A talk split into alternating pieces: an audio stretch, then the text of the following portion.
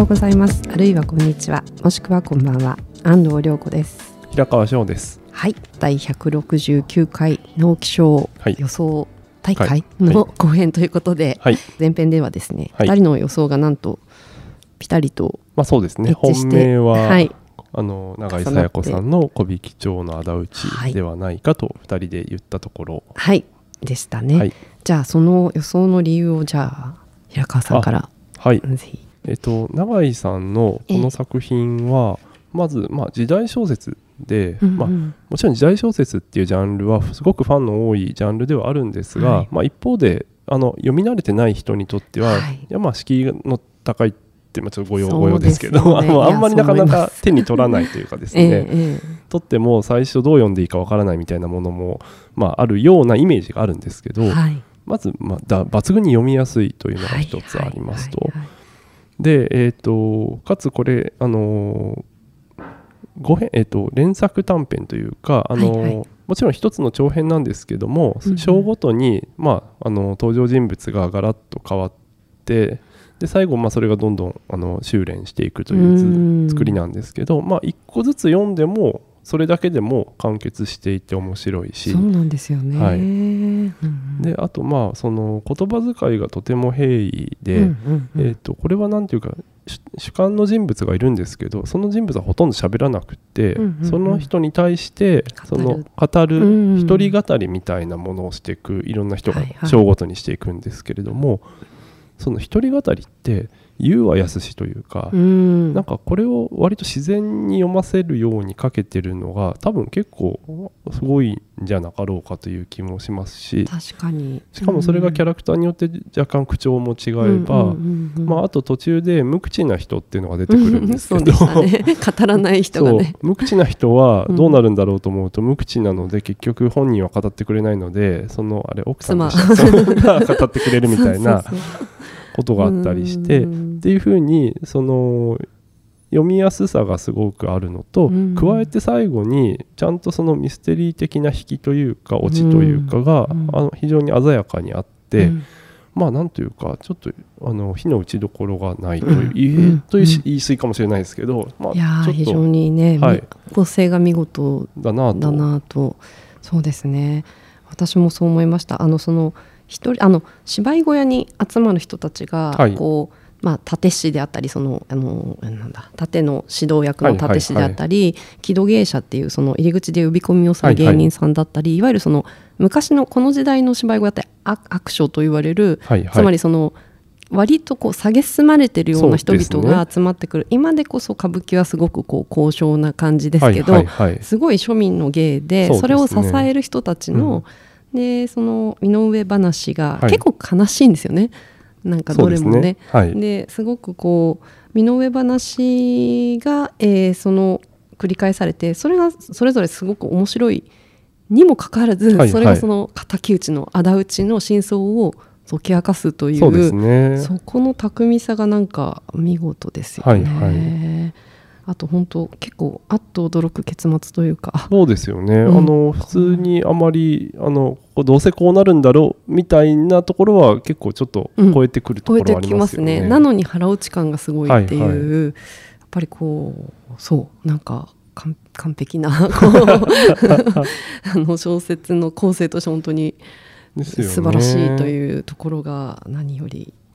とあとうんあの永井さんは、うん。えー、と去年に、はいはい。えーと初めてノミネートした時に「ええ。女人受験」というそれは、はい。えー、と鎌倉時代の作品だったんですが、ええええ。えっと、それはそれで結構面白かったんですがはい。個人的にはその作品の序盤がすごくちょっと読みづらいというとあれなんですけどまあ設定とか登場人物がかなり多くてあ結構骨が折れるというか。まあでも時代小説ってそういうのすごいありますよそういうね。ものだって思うんうところはあるんですけど、はい。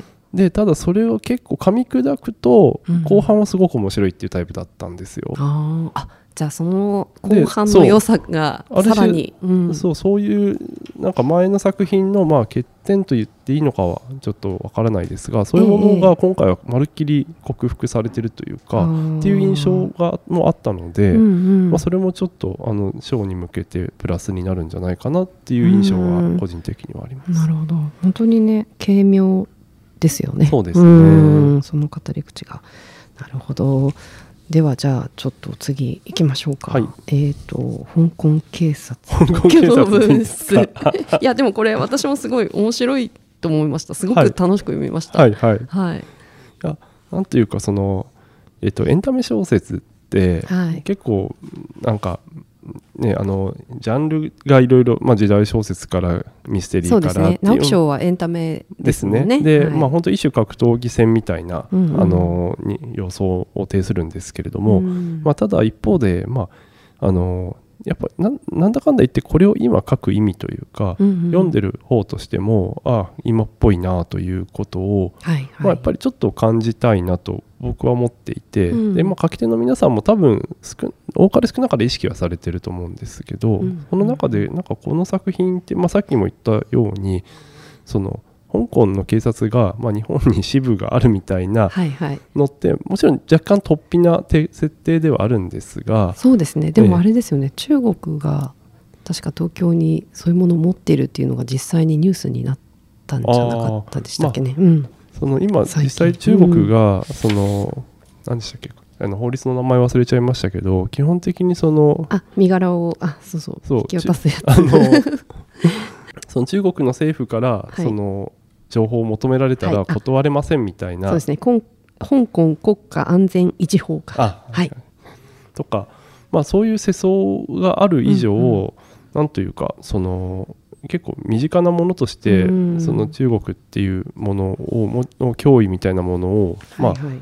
あの意識していかなきゃいけない時代なのかなみたいなことは、うんまあちょっと折に触れ思うところはあって、で一方でここでこの作品が描いているのって多分そのあの以前えっと雨傘運動みたいなのってありましたけれども、はいはいええ。まあ、そういう民主化デモが起きてただそれが暴動に発展してしまって、まあ、死者とかが出て、うん。でそれを先導したリーダーがあのどうも日本にかくまら潜伏して潜伏しているのではないか。そうですね。うん。でそれを追うっていうのが、まあ、ストーリーなんですけれども、はい。まあなんかあのなくはないというかですね、割とそのリアルに想像できる状況あのそうですね。うん。であってで、まあ、もちろんその途中のですねなんかちょっとそのか活劇というか もうチャンバラというかそうですね打ち合いというかですね。はい。そのあたりは、まあ、うんうん。これは好みかもしれないんですけど、僕はなんか紙で字で読んで結構絵が想像できて、うん。なんかそのやっぱ力量はすごいなって素朴に思ったですよ。んですよえね。なんかそうですね。あの香港側の警察官たち、まあはい5人の、はい。そのそれぞれの正義があるじゃないですか。ね。決して、うん。そのね、まさにリーダーを実は慕っている教え子みたいなのもいれば、うんうん。ややそうではないような、ねはいはい。人もいてっていう。う、ん、そこのなんかこう心情の描きまあこれ群像劇なので、はいはいあのそのキャラクターの描き分け書き分けもはいはいとても上手だなと思いましたし、ですね。うん。だから僕その最初にあの読んだ時にあのジョン・ウィックだって言ってたんですけど。あのマトリックスではなくジョン・ウィックっていうのがポイント、殺し屋鬼ごっこ的なね。そうですね。うんわかります。そのなんていうか、全体のっていうよりもそのなんていうかある種のシーン途中のなんていうか格闘というか、そういうものを異様に熱気を込めて見せるみたいな、ね。なんかそういう熱を感じるところがあって、うんうんうん。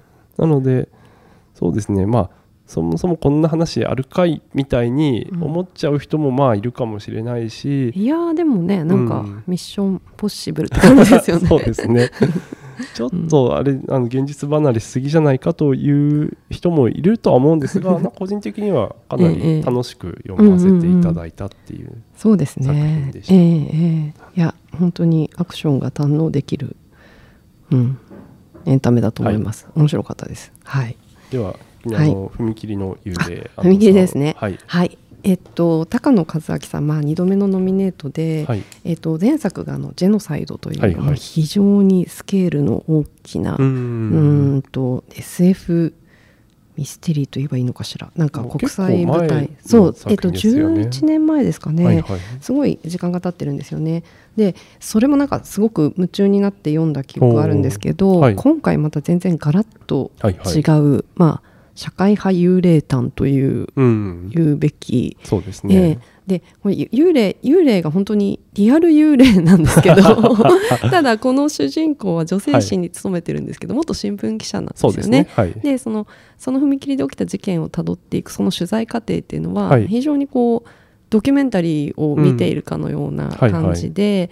まあ、そこにこう一人の悲しい女の人生が浮かび上がってくるんですけど、はいはい、あのミソはこの主人公が奥さんを亡くしていて、はいはい、彼は非常にその喪失感にこう苛まれていて、ね。はい、つまり死者に会いたいっていう気持ちをすごく持っている人だっていうことなんですよね。はいはい、でその女性の、えーと、人生とその彼のその死者に会いたいという気持ちがどこか響き合うような、うん、なんかすごくこう切ない幽霊話で、はいはい、怖いっていうよりも、はい、なんかその切なさに胸をつかまれるっていうか。そうですね。なんか怖いという感じではないですよね、うん。うん、これは。読んでいて。そうそう。なんか最初は結構でもこう音とか、はいはい、あのあの高野さんってもともと映画監督志望なんですよね、はいはいはい、なのでその映像とか音とかを上手に使うなっていう感じがして最初は結構あの生々しい、幽霊描写は生々しいんですけど、はいはい、なんかこうストーリーが進むにつれてなんかこう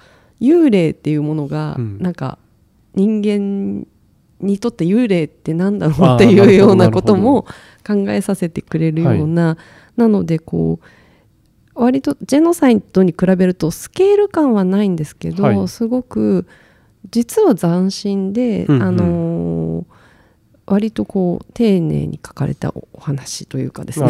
えー はいはい、なんかそんな気がして幽霊話としてはとても新鮮ななるほどえー、えー、気持ちで読みましたね。なんか映像的だなっていうのは私も読んでいて思いました、えー、なんかその、えー、このそのままなんか映画というか映像作品にできそうな感じの、はい、そうですよね。はい。実際なんかその着想のきっかけは高野さんあの映画監督志望だったんで高校時代に自主映画を撮っていてこの実際にあの、まあ、ある踏切で 撮った写真に、はい、当時やっぱりまだデジタル技術が進んでないので、はい。はい、技術的にはありえないものが写っていたんですいわゆる心霊写真という、えーはいはい、っていうことが着想のきっかけだったらしくてなんかまあそういうこともあるんだなってちょっと思ってしまいました。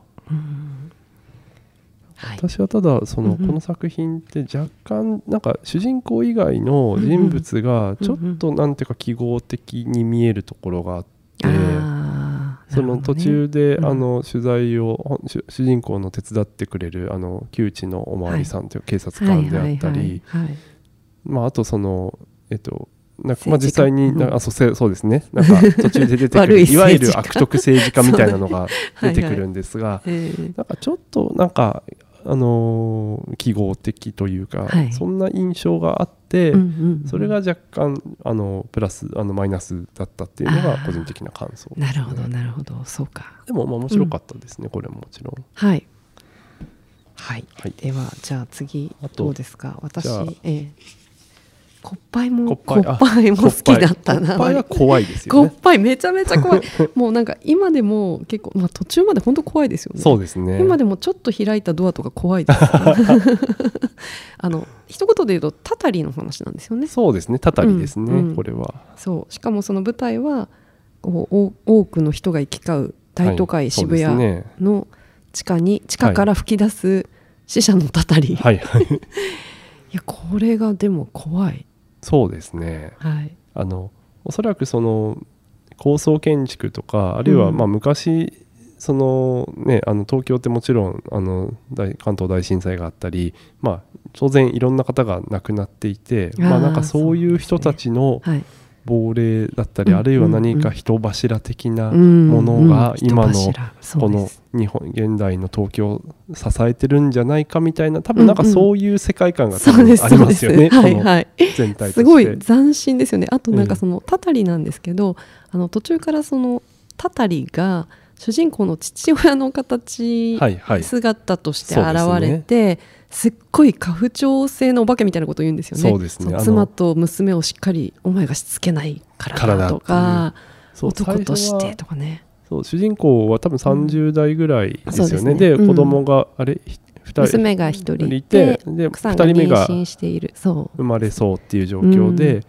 で実はお父さんを、まあ、早くになのか亡くしていて、はい。でお父さんはなんか一人で工務店をやってたみたいな人なんですよね。で自分はそれをみその背中を見て育ったんだけど、うんそういう一人でやるっていうのがおそらくとても大変そうで、うん。いわゆる大手に。就職したみたいな はい。持ち、あの考えの人で,、うんうん。で最初はその父親の思い出とかうんみたいなものが割と美しいというか、うん。うんまあ、ちょっと、ね、そういう、まあ尊敬してるんですよね。いう、ん。まあ、父親の敵を果たすというと言い過ぎですけど、うんうん。まあ、そういうようななんかマインドが垣間見えるんですけど、うん。それがそのだんだん父親のおばお化けというかなんていうんですかねあれは、まあだからまやかしなんですけどね。ね。うん。その彼をこうあのなんていうか呪う呪われてるからそう見えるんですけど、はい、そう呪いがそういう父親のいい、かたどって、ねかたどって現れて現れてて、そのたたりかける男の古剣のお化けみたいな。そうですね。なんかそこが面白面白いししかもそのなんかうん登場の仕方が 本当にゾワーってち悪い。そうですね。いやー。俺もうん。そうですね。そうそのあたりは正直はちょっとあんまり今まで感じたことのないような 感情うん。俺もちょっと本当に中盤までは結構ひ引きずり込まれる。そうですうねんだから逆にねその終盤というかちょっと終わり方が若干、まあ人によると思うんですけど、うん。はい。ちょっとなんか解決これをしきれてないんじゃないかみたいに僕は読めちゃったところがあって。そうですね。なんかえ気持ち悪いなら気持ち悪いまま突っ走ってくれてもよかったのかなとか、はいはい。ちょっといろいろ考えてしまええうところがあるんですよね。うん、そうかも。えであとえっ、とはい。垣根涼介さんの「極楽征夷大将軍。はい。」はいでこれはもういや面白いんですよ。力作。そう。あのえっ、と高牛がまあとこであのとことん変な人として書かれていて、うん。でかつあの不思議なこれ小説でその、まあ、高氏本人の心情というよりはそのあの弟とかそうなんそですよね。周囲から見たうんののに加えて著者が結構ずかずかと入り込んでくるっていう面白い。あんまり見たことのない。なんかそのだから構成の視点の移り変わりが、はい。なんか私最初ちょっと戸惑ってしまいました。なるほど。うん、なんかいきなりその著者の視点になった瞬間に、だからはい。はいその後にこれこれこの時の戦いはこういうふうに意義づけられるとかっていきなり言われて、はいはい。はいなんか一気にこう引き戻されちゃうっていうか没入感がそがれるっていう感じがなんかちょっとあったんですけどどうですか？私はそれはあんまり気にならなくて。というのも、うんこれあの冒頭の始まりがですね湘南などというバタ臭い地名ができる700年も前から鎌倉は鎌倉だったしって始まるんですよね。いきなり著者のね、ええ。そうかそうか、まあ、これがもう半ばこういう語りをやりますよっていう宣言みたいにやっぱりなっていて、うんうん。だしやっぱ僕このインあのイントロはかなり引き込まれますしたし、最初すごいこの兄弟が幼い頃の話で、最初すごい面白いですよね。で、うん。いやなんか僕も結構全体的に別に最後まで面白いんですが、はい。もう一つだけちょっと長いというか長い。上上調というとあれなんですけどうん。ちょっと繰り返し同じようなことを書いてるっていう印象が全体的にあって、そうですね。ちょっと最初とい最後の方ってやっぱりはい。書かなきゃいけない要素がすごくたくさんあって、やっぱりこの3人の中のこう変化ね、はい結局はい。その3そうですね。人も、あのそのあたりを書かなきゃいけない感じに追われてしまううんっていうか。確かうん。に終盤多少そういう部分もあるような気もしますし、はい、うん。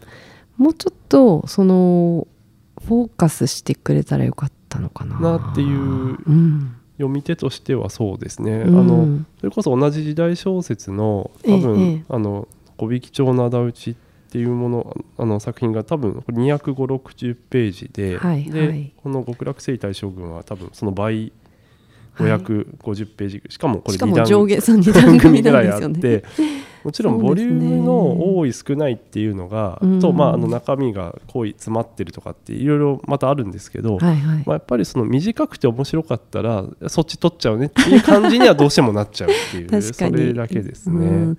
あと、まあ、わ私ちょっとわからないんですけどやっぱり直木賞ってその、はい、それまでの歩みも含めてはい評価するはいみたいなところがありますか、ある芥川と違って。そうですね。若うん。干その回数重ねてる実力ん。あの人に厚労省的に上げるはいはいみたい。に見える回は確かに過去ありましたなるほど。ちょっとあの、まあ、映画でいう監督賞みたいなね。ね。ええ。だとするとますます読めないっていう気もそうですね。いやそうなんですよ。あの垣根さんのはい。これまでのそうあのキャリアだったりうん。まあ別にこの作品もあのはいはい。全然あのええ面白いものなので確かに。そうなんですよ。そ割ことら辺でね、はい。やっぱり、あのーどうなるか、そうなんですよね。我々の予想が外れ あるの二人して外れる可能性も。う可能性は大いにあるのですがうん。まあ、というような理由で一応、はい。まあ、あの小引町の仇討ちが一応あはい。の、私予たちの想ですと。中の、はい、本命候補という感じですね。ことですかね。はい、というわけであの19日の発表ですね。はい、皆さんもご注目いただけると、はい、あの外れたら謝ります。はい、どうもありがとうございましたありがとう。ございました。今日もゆるゆるっとした一日をお過ごしください。